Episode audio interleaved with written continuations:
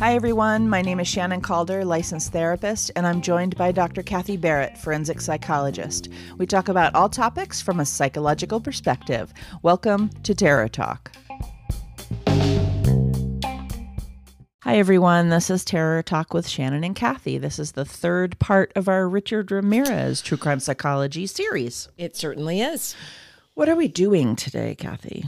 Well, the first couple episodes, we just do a really quick recap. So, the first episode, I talked a lot about his early development, childhood, and environmental exposure experiences that maybe coincided with some already um, genetic factors. So, we talked about all the abuse that he endured, potential sexual abuse. Um, how he had multiple head injuries, epilepsy, and then that was all coupled with living in low SES, a lot of family stress.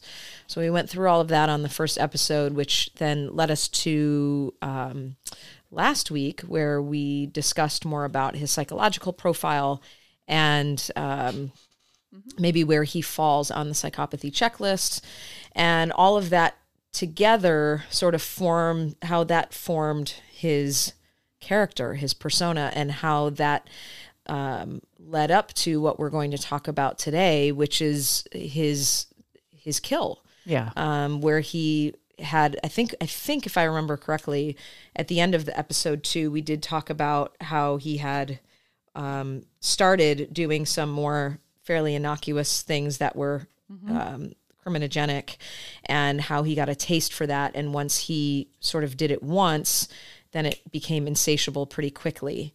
And so today we're going to, there will be some graphic content today, just as an FYI for people. I know a lot of people listen to us because that's their thing, but for some people who listen to us for other reasons, I just want to put that out there that we're going to get into the graphic nature of his kills. And what I was saying to Shannon before we started today was with someone like Ramirez, I think it's really interesting to talk about, not just for the gore factor, but because uh, one of the things that made him so complicated in, in catching was how different he was between victims and depending on how the victim responded, what he would do. Right. So part of the reason why we're going to go into detail, not only because it's interesting to a lot of people and far from a lot of our realities, but because it was so unique. And it's yeah. important to establish that. Absolutely, and there's there are heavy psychological elements in um, what he did, and I know there are with all serial killers, but when we get into,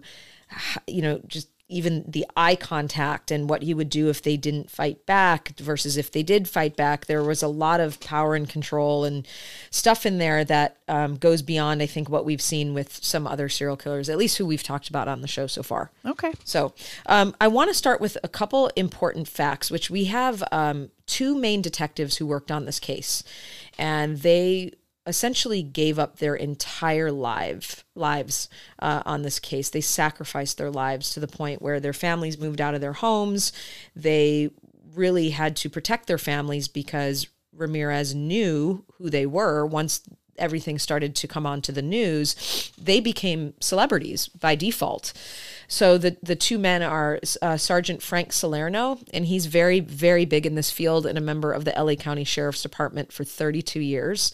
And he was also the prime investigator in the Hillside Strangler serial murder case and led the investigator uh, and the lead investigator in the Night Stalker murder case um, my understanding of Salerno he is he was the one who actually in the Hillside Strangler case discovered that it was two people and not one. So he okay. he had a big big part in that. So he already has this amazing reputation coming onto this case and then High profile cases. very Yeah. very high profile case i mean i can only imagine what his family went but both of these men with their families went through it's one thing to be in it and and be working on the case and your head's in it you know being It's your job. a therapist like you're in it and people around you are like how is this not killing you Right. um but if you are a family member who doesn't really have a choice or isn't part of this field, how taxing and how scary this probably was for them. Absolutely. And then Deputy uh, Gil Carrillo, who who was part of the Los Angeles County Sheriff's Department as well. So these two guys really hel- headlined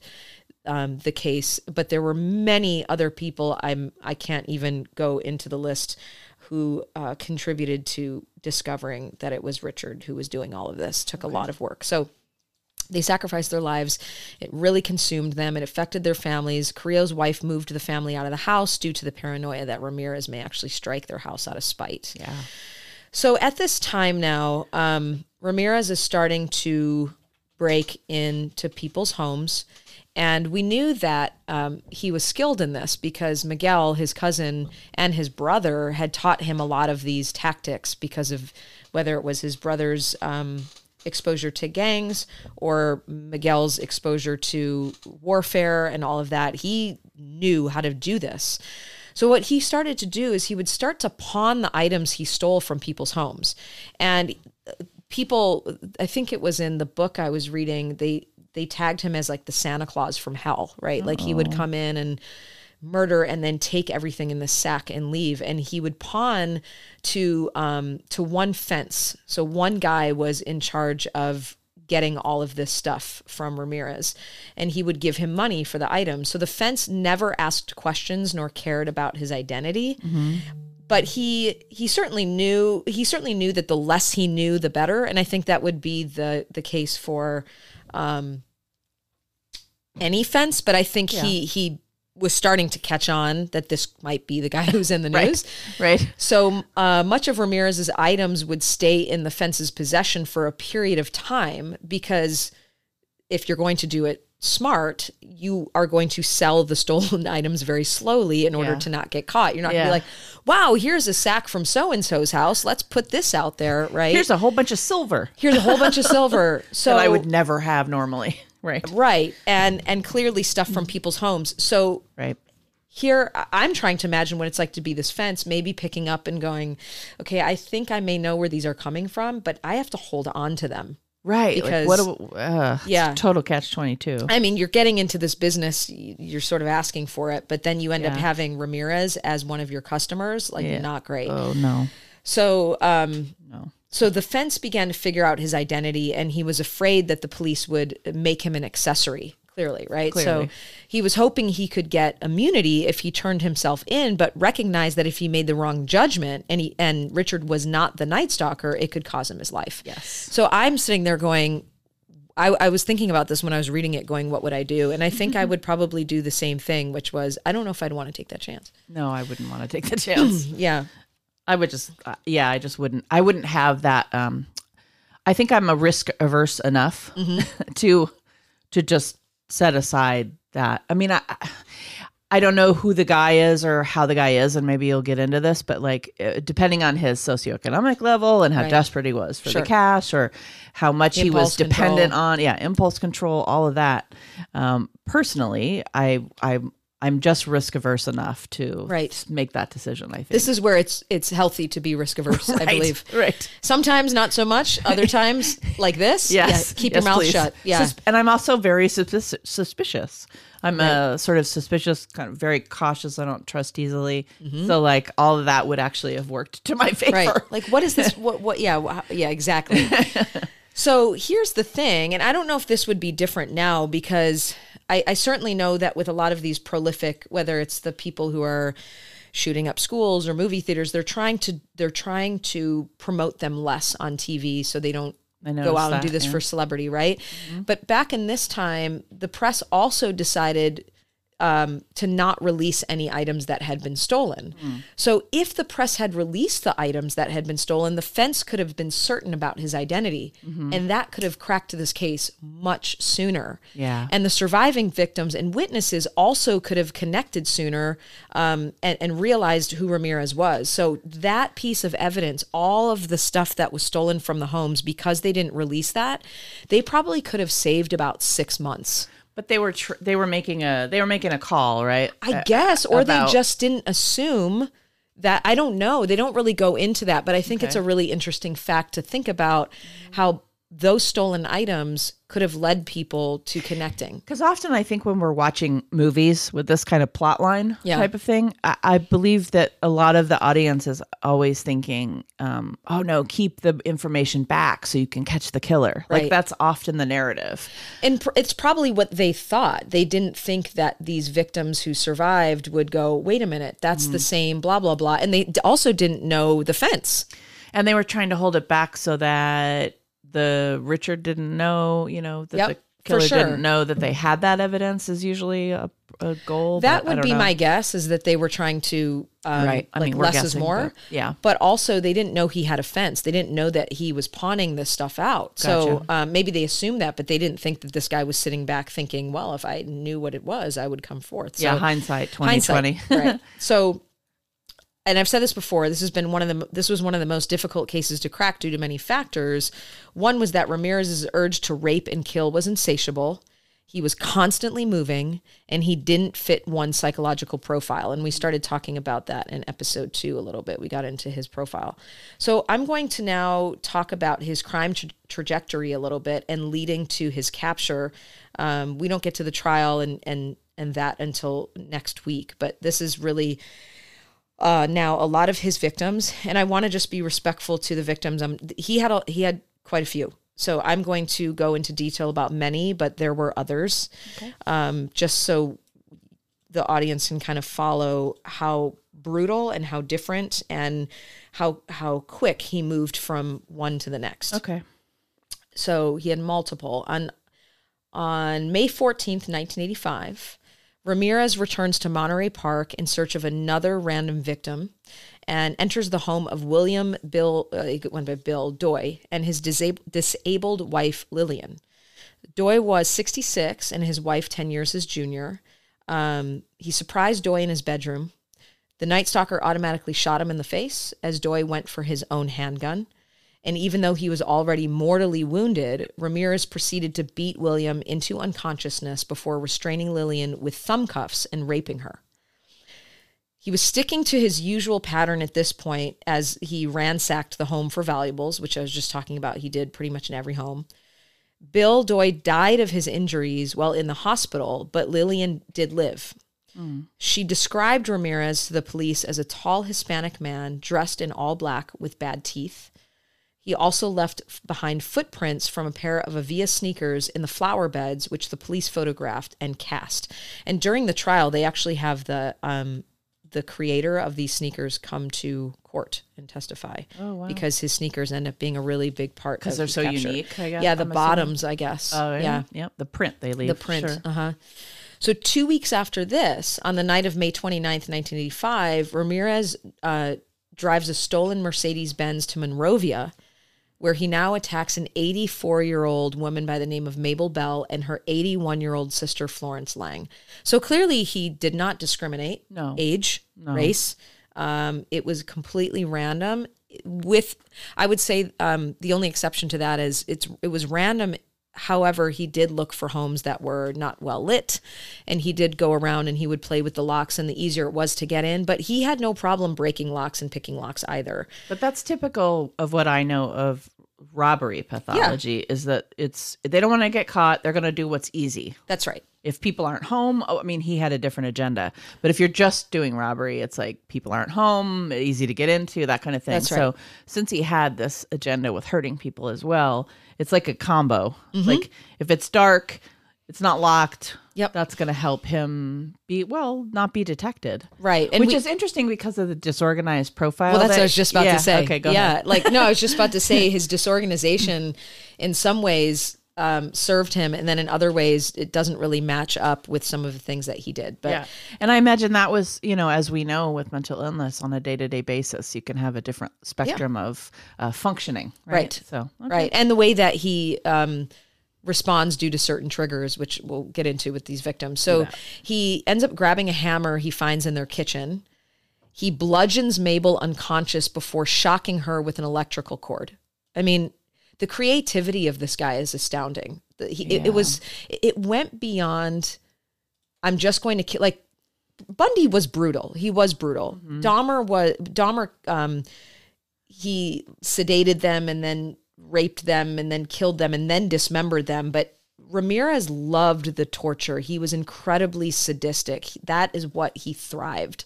Uh, that's it reminds me of Kuklinski, actually. Yes. it's the. I mean, a very different type of person, but that they definitely have that in common. Loved where that. the creative part of it was was part of the the high. right. Yeah.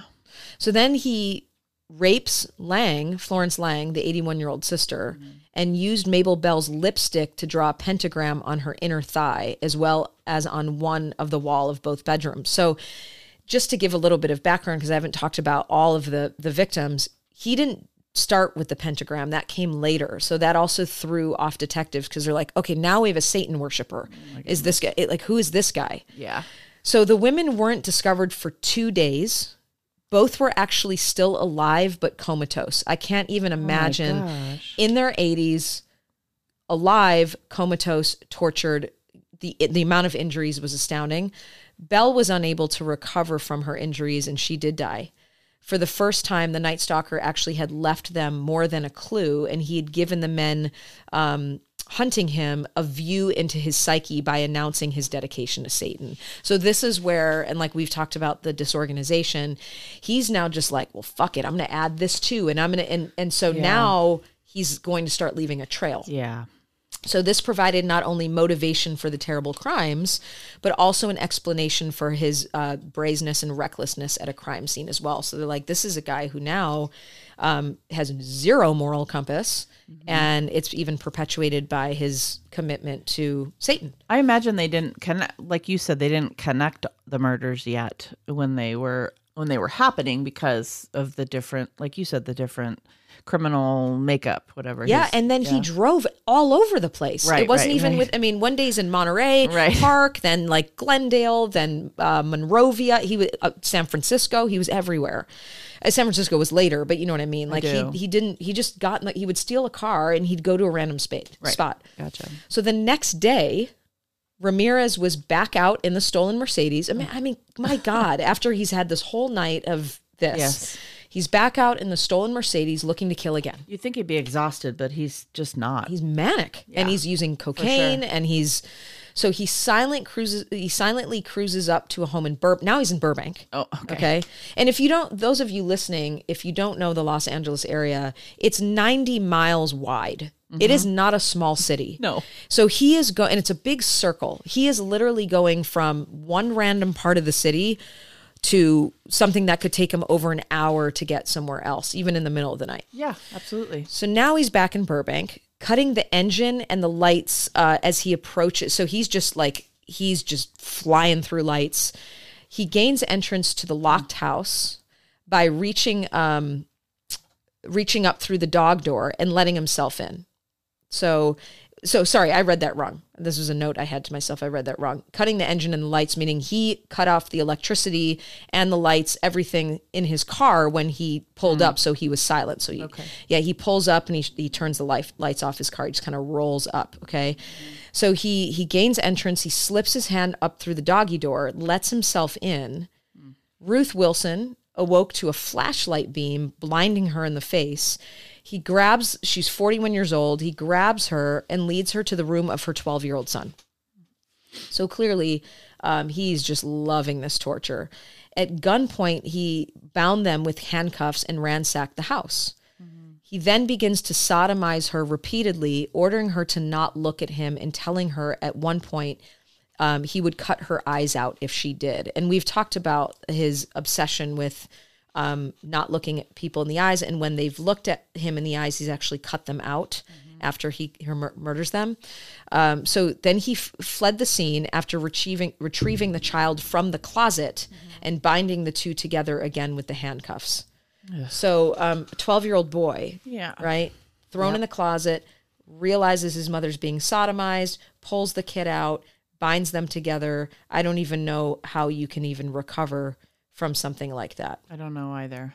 That's brutal. So now we're looking at June. So this was all in May. Okay. June 27th, 1985, the body of a 27 year old teacher is found in Arcadia. Again, okay, Arcadia. She'd been sodomized before having her throat slit.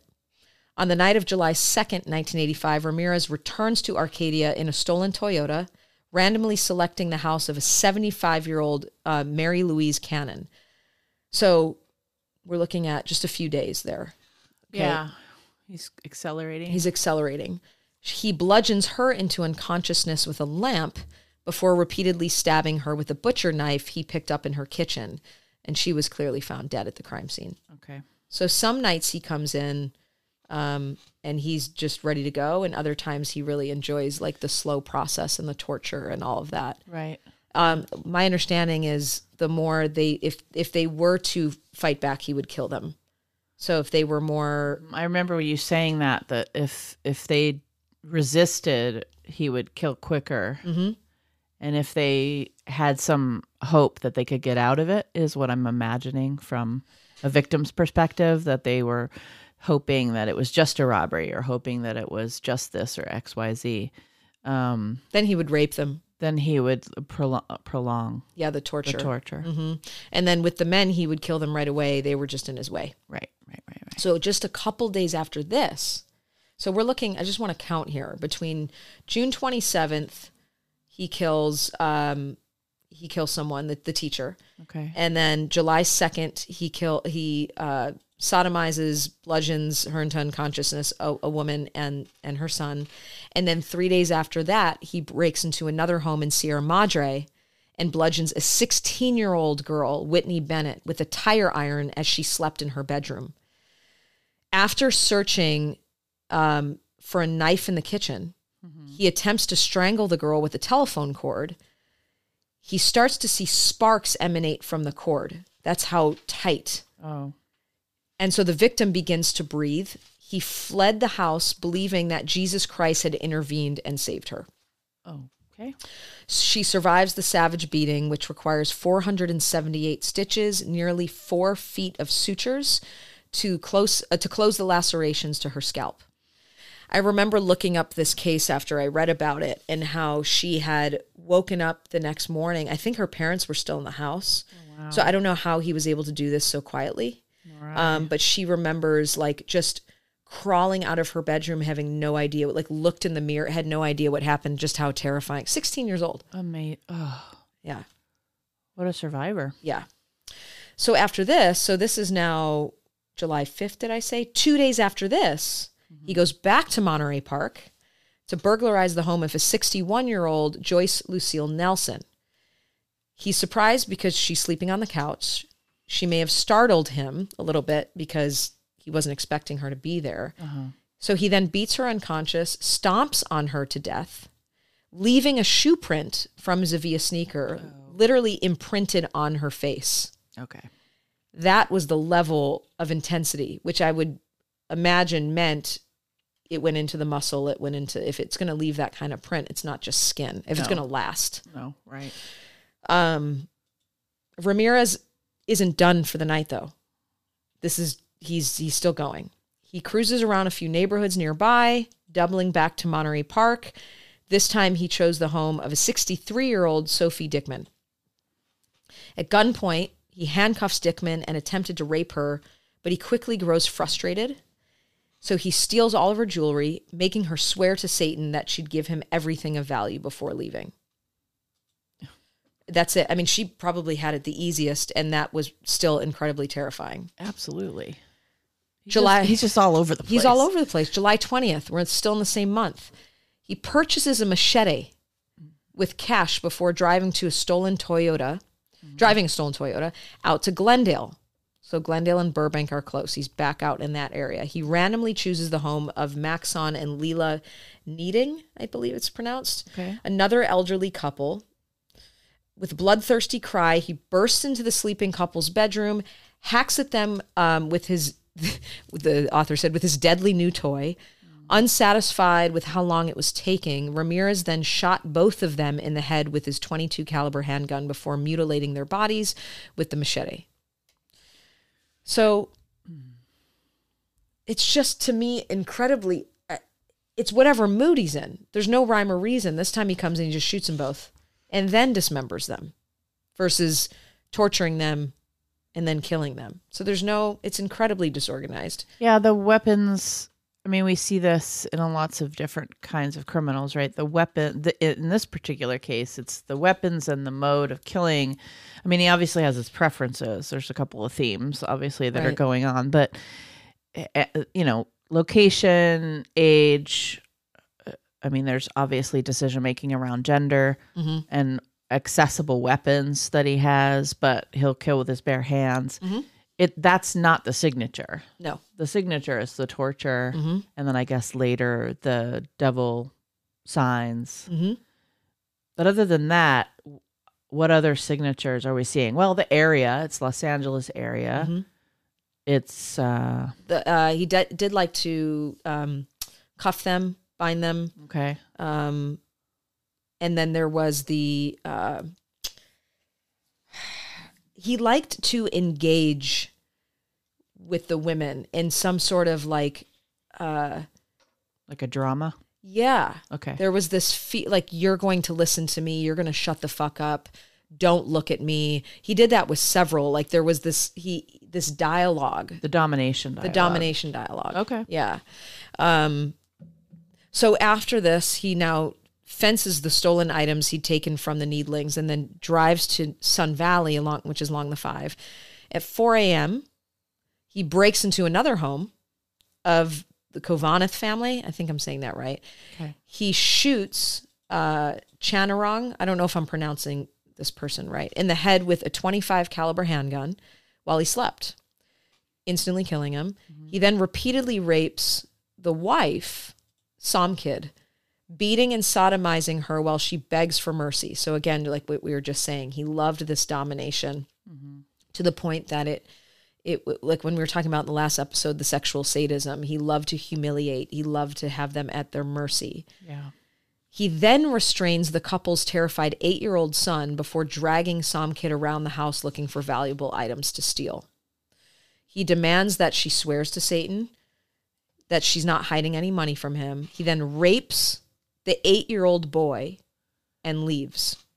So, this is the first time now we're experiencing him rape a child. He then leaves shoe prints behind from his sneakers, making detectives wonder if he was baiting them and then um, he gives a Somkid then gives a detailed because she survives gives a detailed description of her attacker to the police. They release this information to the press, who then quickly dub him the Night Stalker. So now they're starting to realize it is this one person. Okay, yeah. Yeah. By now, and I imagine what one of the things that didn't serve him, which is his mental illness in getting away with this, is that he had no ability to pause. Nope. He was on a rampage. Yep. And so I imagine that's one of the reasons why they could put it together. Is Yeah, the mental and, was- and the drugs. and the drugs. Yeah. It, I just imagine that I'm not a police officer, obviously, but I imagine that's one of the things that helped them put it together because it was all so close together and in in LA, and then you start to see a pattern like super fast happening. But if he, it was every two years or every Right. four years or what have you, he would have been one of these people that we've talked about that's prolific over a long period of time. Right. So his mental illness served the public in a way Right. Of, of being able to catch him quicker. I don't mean any of his actions served us in any way. Right. But that particular, yeah, it's interesting. Because they say here they think that he's baiting them. I don't think it was that at all. I, either. think he was just incredibly impulsive and insatiable Yeah. and not thinking. He, I don't think he, he was, was- out of his mind. Doing anything necessarily on purpose except for the things he did in the moment. Yep. Yeah. Um, I just want to, before we break, I just want to go back to something really quickly where it talks about um, that that thought that he has, the delusional thought that Jesus Christ was involved. Yes. Um, so I think that sometimes it gets confusing. You know, people could look at that and go, "How is he not found insane?" Because he's having, he's clearly not in the right mind. Right. So I just want to, I want to clarify that there's a difference between a mentally disordered offender and someone who is found uh, not guilty by reason of insanity. The window for insanity is much smaller. You can have a mental disorder or a mental illness that contributes to the crime, but it still doesn't um, qualify necessarily as insanity. So if he was insane, they would have had to prove that this entire uh just what do we want to call this that he went on Spree. killing spree that that entire time uh, he did not understand that what he was doing was wrong and um, if he if he did know what he was doing that it wasn't causing the type of harm because i would he's in california which is state of california um, we use the M'Naghten. It, we can actually send listeners back to myths about serial killer episode where we I think is that the episode where we talk about insanity. I believe so. Yes. Yeah. So if you want to know more about that, because I think people listening to this go, how was he not found insane? Because he wasn't. He was certainly mentally disordered, but he was not insane. Well, the court's definition of it and like our colloquial Right. culture's Yeah. definition is very different. Insanity is a legal term. It's not. I think that's what confuses people. It's Right. not a. It's not a um, mental health term. Right. It's a. It's a legal term. So I think this is a good place to take a break. okay, we're going to take a break and be right back.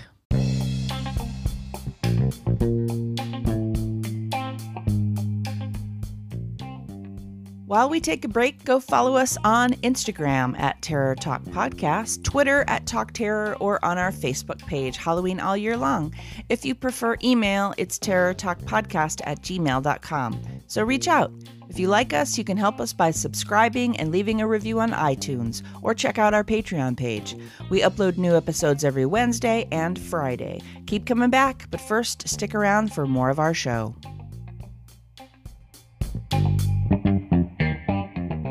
Hi, everyone. This is Terror Talk. We're back from the break. This is our third part of our four part series on Richard Ramirez. And I believe we're going into the investigation and capture now. Yes. So we're going to start moving into some of the evidence that leads to capturing him. Great. So the team starts to agree that this guy has to be an ex con. He's done hard time somewhere. He's probably been in the service. However, none of these were true, but it did really represent Miguel, his cousin, Ah. which is everything he he learned Was was, from Miguel, right? So it represents um, his cousin, who was a major influence on him. So the investigation initially concentrated in the direction of a recently released veteran convict, which is not him at all. That's really interesting. He doesn't even have his own criminal profile. Isn't that crazy? He borrows everything. Borrows from whether it's his brother or his cousin. Probably why it was so hard. For Well, metaphorically, he steals. he steals. Yeah.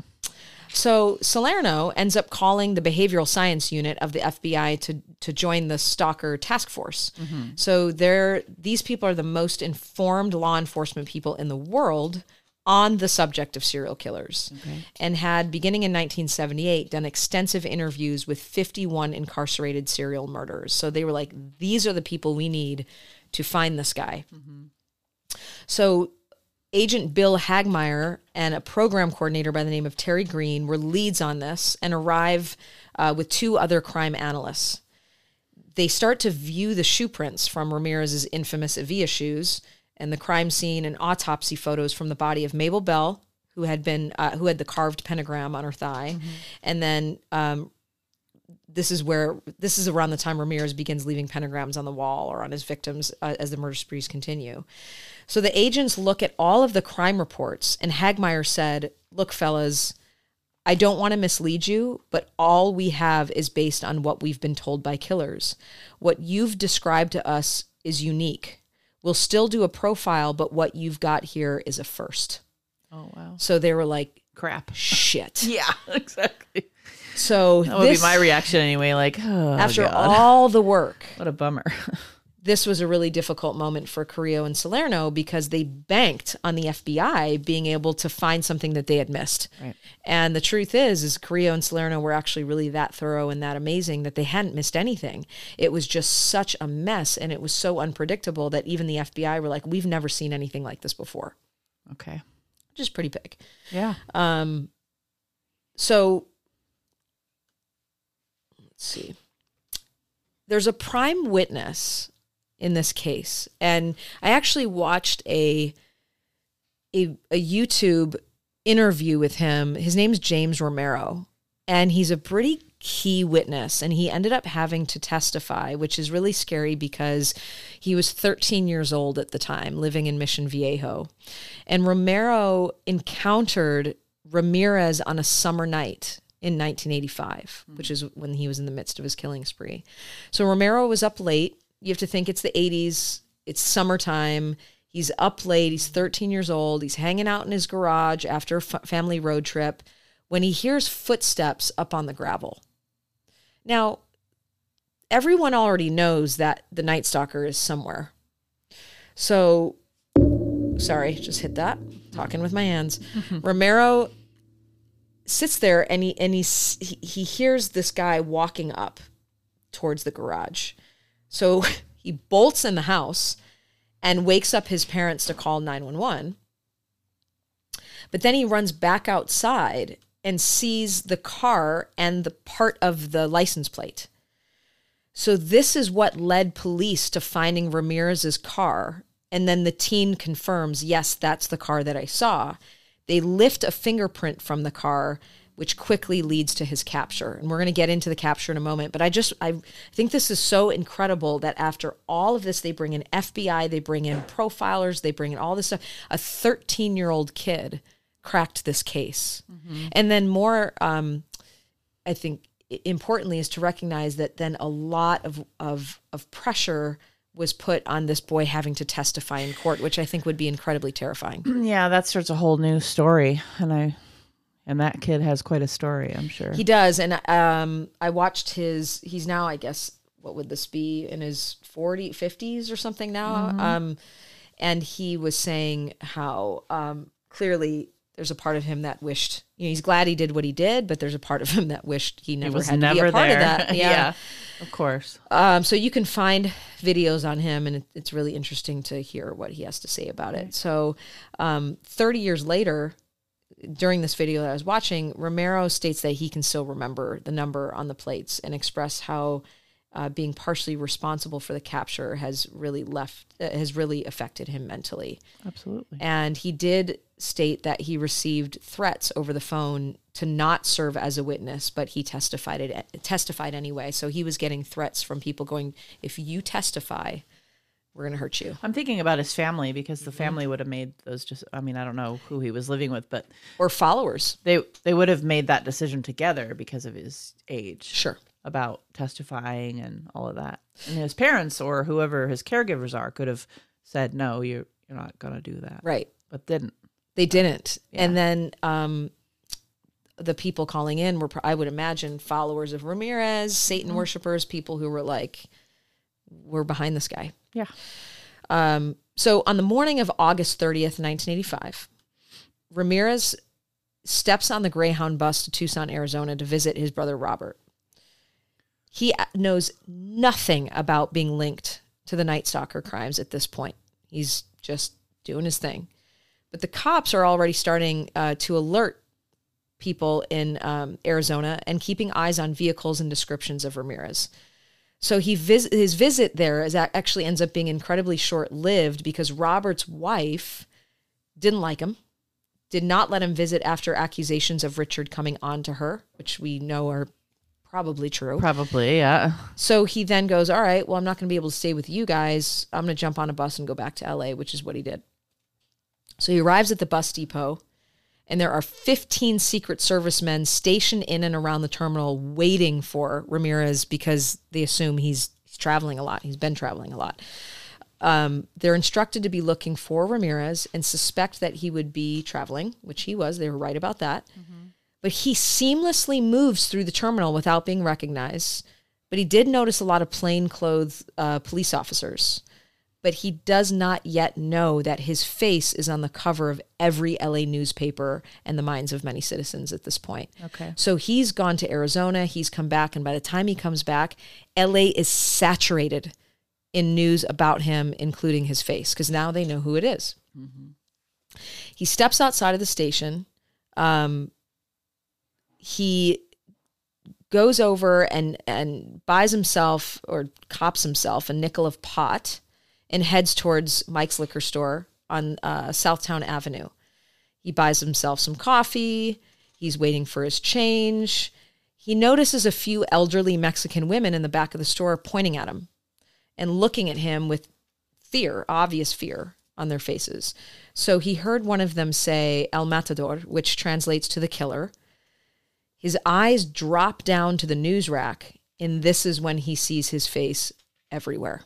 Yeah, uh, oh. So he stops and he's now oriented to what is actually going on. Everything hits, hits him at once. Yeah. He grabs a Spanish version of the paper, La Opinion, Opinion and he hurries from the store. And a few feet from the store, the owner calls the police. And within moments, every single cruiser and helicopter dispatch in East LA is searching for him. He reads the article in the paper, and, and this tells him how he was identified in the sheriff's block press conference from the night before. So he now has all of this information as to how he was found. This next part, I remember reading this and going, I understand why people think he's evil because he is superhuman. The way that he and, and if you go back to the first episode, remember how I would talk about or how I talked about when his dad was abusing, he would leave the house, he would run and he'd get to that cemetery or the graveyard so fast. He was incredibly fast. This now serves him.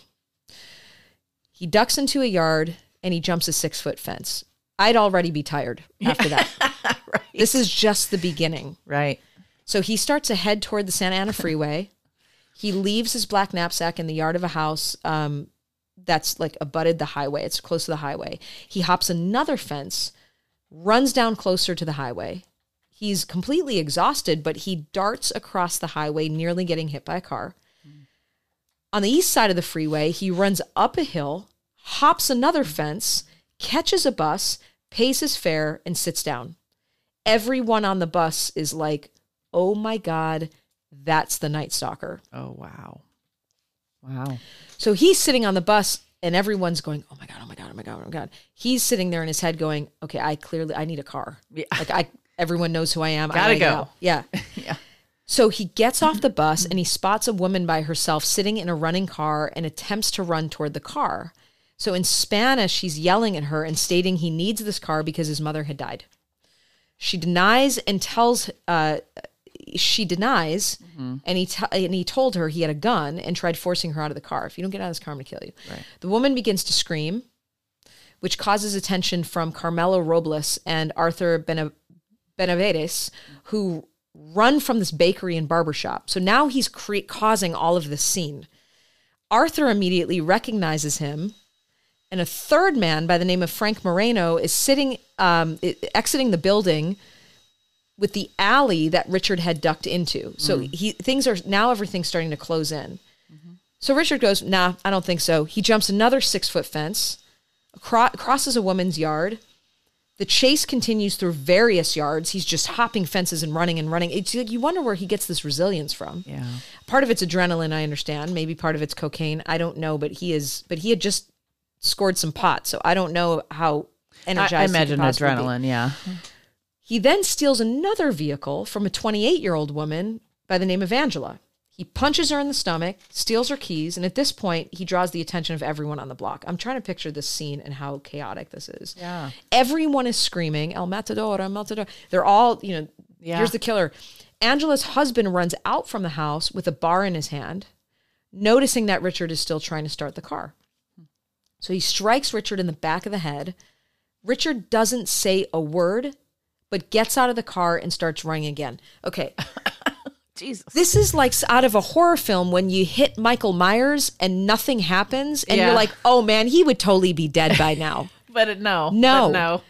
He gets out of the car, he turns around, he sticks his tongue out like a serpent and starts Yeah. hissing because he's now psychotic as all hell. Yeah. Manuel and another neighbor begin chasing him. He takes one swing and misses him and then swings again, knocking Richard on the top of his head into the ground. And when Richard gets arrested, if there, there's a lot of footage on him having a huge bandage on his head. Oh. He's sitting there bleeding without any idea about what was going on. LAPD and LASD are on the way. So you have the police department, the sheriff's department on the way. Deputy Ramirez gets out of the car after hearing it's him, it's him. We caught him. The deputy realizes it's the Night Stalker. LAPD officers, um, two of them, Dave Strangen and John Vidal are next to arrive, walk up to him and say, Are you Richard Ramirez? Strangen asks. Yes, it's me, man, he said. That's it. So essentially, this guy, you have all of LAPD, you have all the sheriff's department, you have the FBI, and he was caught by civilians, mm-hmm. a 13 year old boy, and citizens. And so there, that's when the press really actually helped the situation because Right. nobody would have, if they had kept his picture back or any of that, Right. it wouldn't have happened. So, and he's brutally beaten with a head injury by these three guys. So the arrest actually saved his life. They would have beaten him to death. Yeah. So Frank Salerno stated, This is the most complicated case I've worked. Carrillo cried during his interview, stating that he was relieved knowing that people were safe and his family could come home. His capture sent a feeling of calm or stillness that often happens after a natural disaster. And so it was really interesting because this is how much trauma this one individual had created over the entire city of Los Angeles. And once he was brought into the station, he was incredibly anxious to confess and he stated, I want the electric chair. They should have shot me in the street. Yeah. So he knew this was it. And we'll get into his arrest and the beginning of his trial in the final episode. But his capture was pretty remarkable because in the past, it's been a lot of law enforcement, FBI. This was all citizens, civilians. It was unique in so many ways, Yeah. right? From Yeah. start to finish, from his own pathology to the way he was captured. Yeah. I'm struck. What year are we talking about when Eighty- he was captured? 85? 85. Yeah. Because I'm just struck by the the LA riots were until 92. Mm-hmm. And so this is 85. And because my first thought was how there was this rash in the early 90s, but obviously it started in the 80s of citizen beatings, Yeah. you know, citizen captures. Well, and it's almost like the amount of people, everyone was indirectly affected by him mm-hmm. because everyone was living in terror. Mm-hmm. So you get these three guys who have an opportunity to put that all back on him. They were like, I, I'll kill him. Yeah. Everyone was so done being terrified. which is i mean i really I, you know you have mixed emotions about citizens taking these things into their own hands but i absolutely understand what it was like to live in la at that time and i also understand the it just needed they just needed it needed to be done and if they had the opportunity to uh i mean i'm glad they didn't kill him be- in that moment because that would have changed their lives Yeah. um, and I don't know how their lives were changed uh, from this incident. Because they were like, now you're on my street. Now you're in my town. Right. Yeah. Like, and I'm sure that lots and lots of people at that time were like, oh, yeah, if I ever saw him, I would XYZ. But these uh, three people actually exercised that. Yeah. The arrest saved his life. They got there in time before. Yeah, they would have killed him. Yeah. And then, you know, and like I said, I, in hindsight, I'm glad they didn't because it, how of how it would have changed their, yeah, reality. drastically. yeah. Yeah, and then also there were a Mm-hmm. lot of people who going into the trial were trying to say it was more than one person. I mean, it solidified with him going to court that he did what he did. Right. Okay, we're going to take a little break and come back with some reflections on this episode and let you know what's in store for the fourth and final episode. We'll be right back.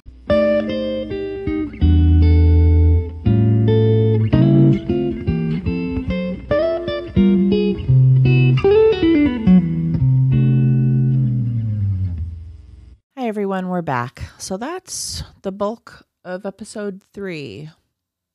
I am definitely struck by the violence. I mean, you can't really listen to all of that without.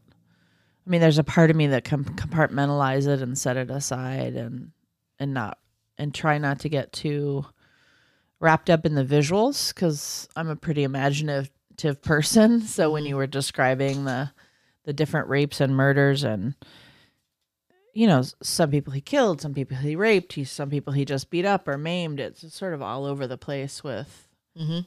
you know, disorganized pathology.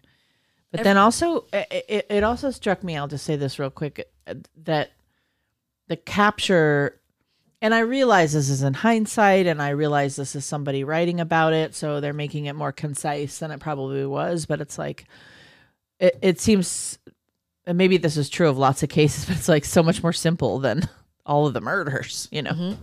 Um, yeah, just seemed kind of like. I guess that's been true of a lot of the cases we've looked at, where they just fuck up. Yeah. They can't help themselves, especially when the insatiability kicks in. Right. But it looking back on his entire life, so much violence Mm-hmm. from day one. Yeah, I mean, he just doesn't know what it's like. He never knew what it was like to be a person in the world without being violated or violating Mhm.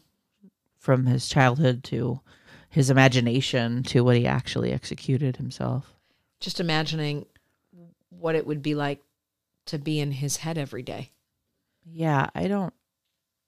I, that is not a place I would want to be. That sounds like a very harsh, violent, predatory, black and white, um, chaotic headspace.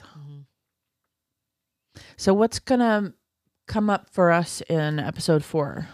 We're going to get into um, what happens after his arrest and uh, his attorneys. There's some a lot of drama around how he got his attorneys and decided on counsel, um, and then get into the hearing Okay. and also just we'll talk a little bit about his followers Okay.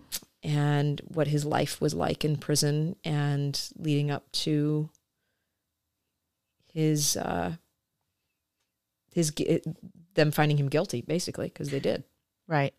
his sentence Right. And he's deceased, right? So he died in prison Yeah. Yeah. So, all right. We will wrap it up next week. This has been really interesting. yeah are you finding are you I know that you talked a lot along the way about how difficult it was to research him because of I imagine because of this content we went through today. he was the hardest out of the three i mean dahmer was pretty bad mm-hmm. bundy was probably the easiest because i think i already knew a lot about bundy You were familiar so there was like a desensitized Yeah, and Bundy, Bundy's like a playboy. Bundy, I don't want to, I want, I don't want to minimize, but and you and I've talked about this before. Bundy's actually really boring compared Yeah. to a lot of these guys. I think mm-hmm. Bundy was a good one to do because I know a lot of people know of him, and and there was a lot going on in the media around him at that time, and I was very familiar with right his kills. But he's to me the most boring of all of them out, out of all of them. so far. very, very predictable. Very just whatever. I don't know. Not particularly unique.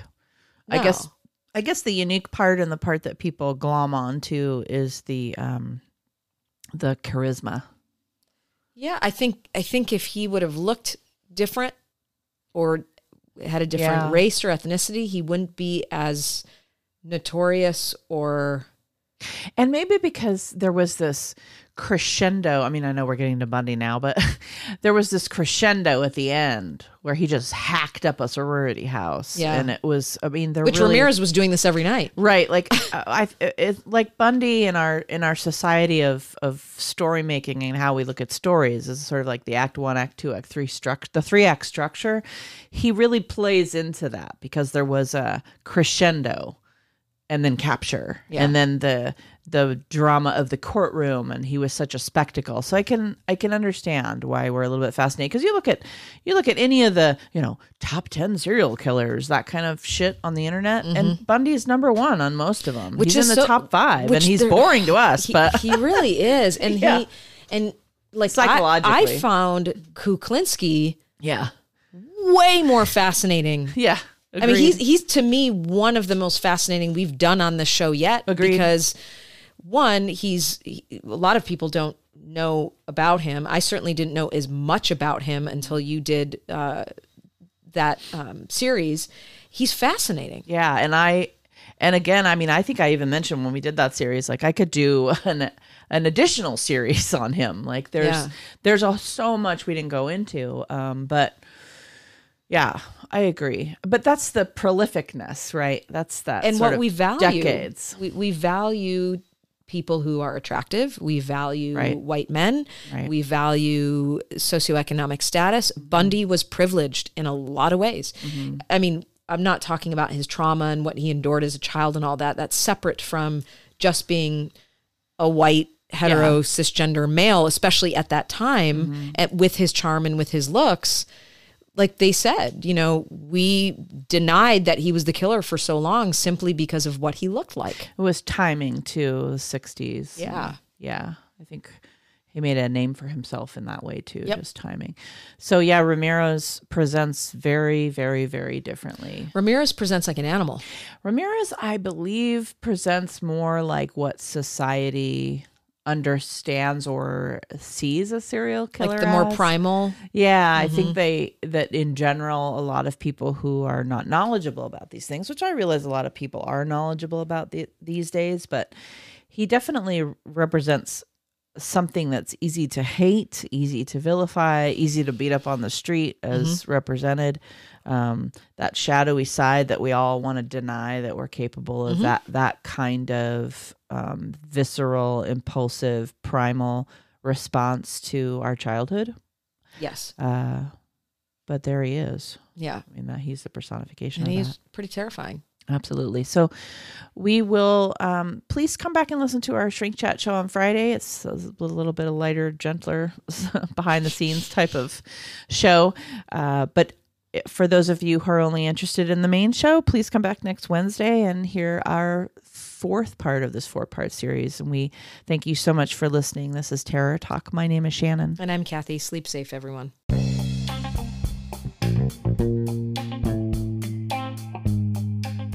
We hope you enjoyed this episode of Terror Talk. If you enjoyed this show, there are two things you could do for us subscribing and sharing our episodes on social media, as well as writing a review on iTunes. Plus, you could check out our Patreon page. Don't hesitate to contact us on Twitter, Instagram, or Facebook. We upload new episodes of Terror Talk every Wednesday and of Shrink Chat every Friday. Until then, goodbye and have a pleasant tomorrow.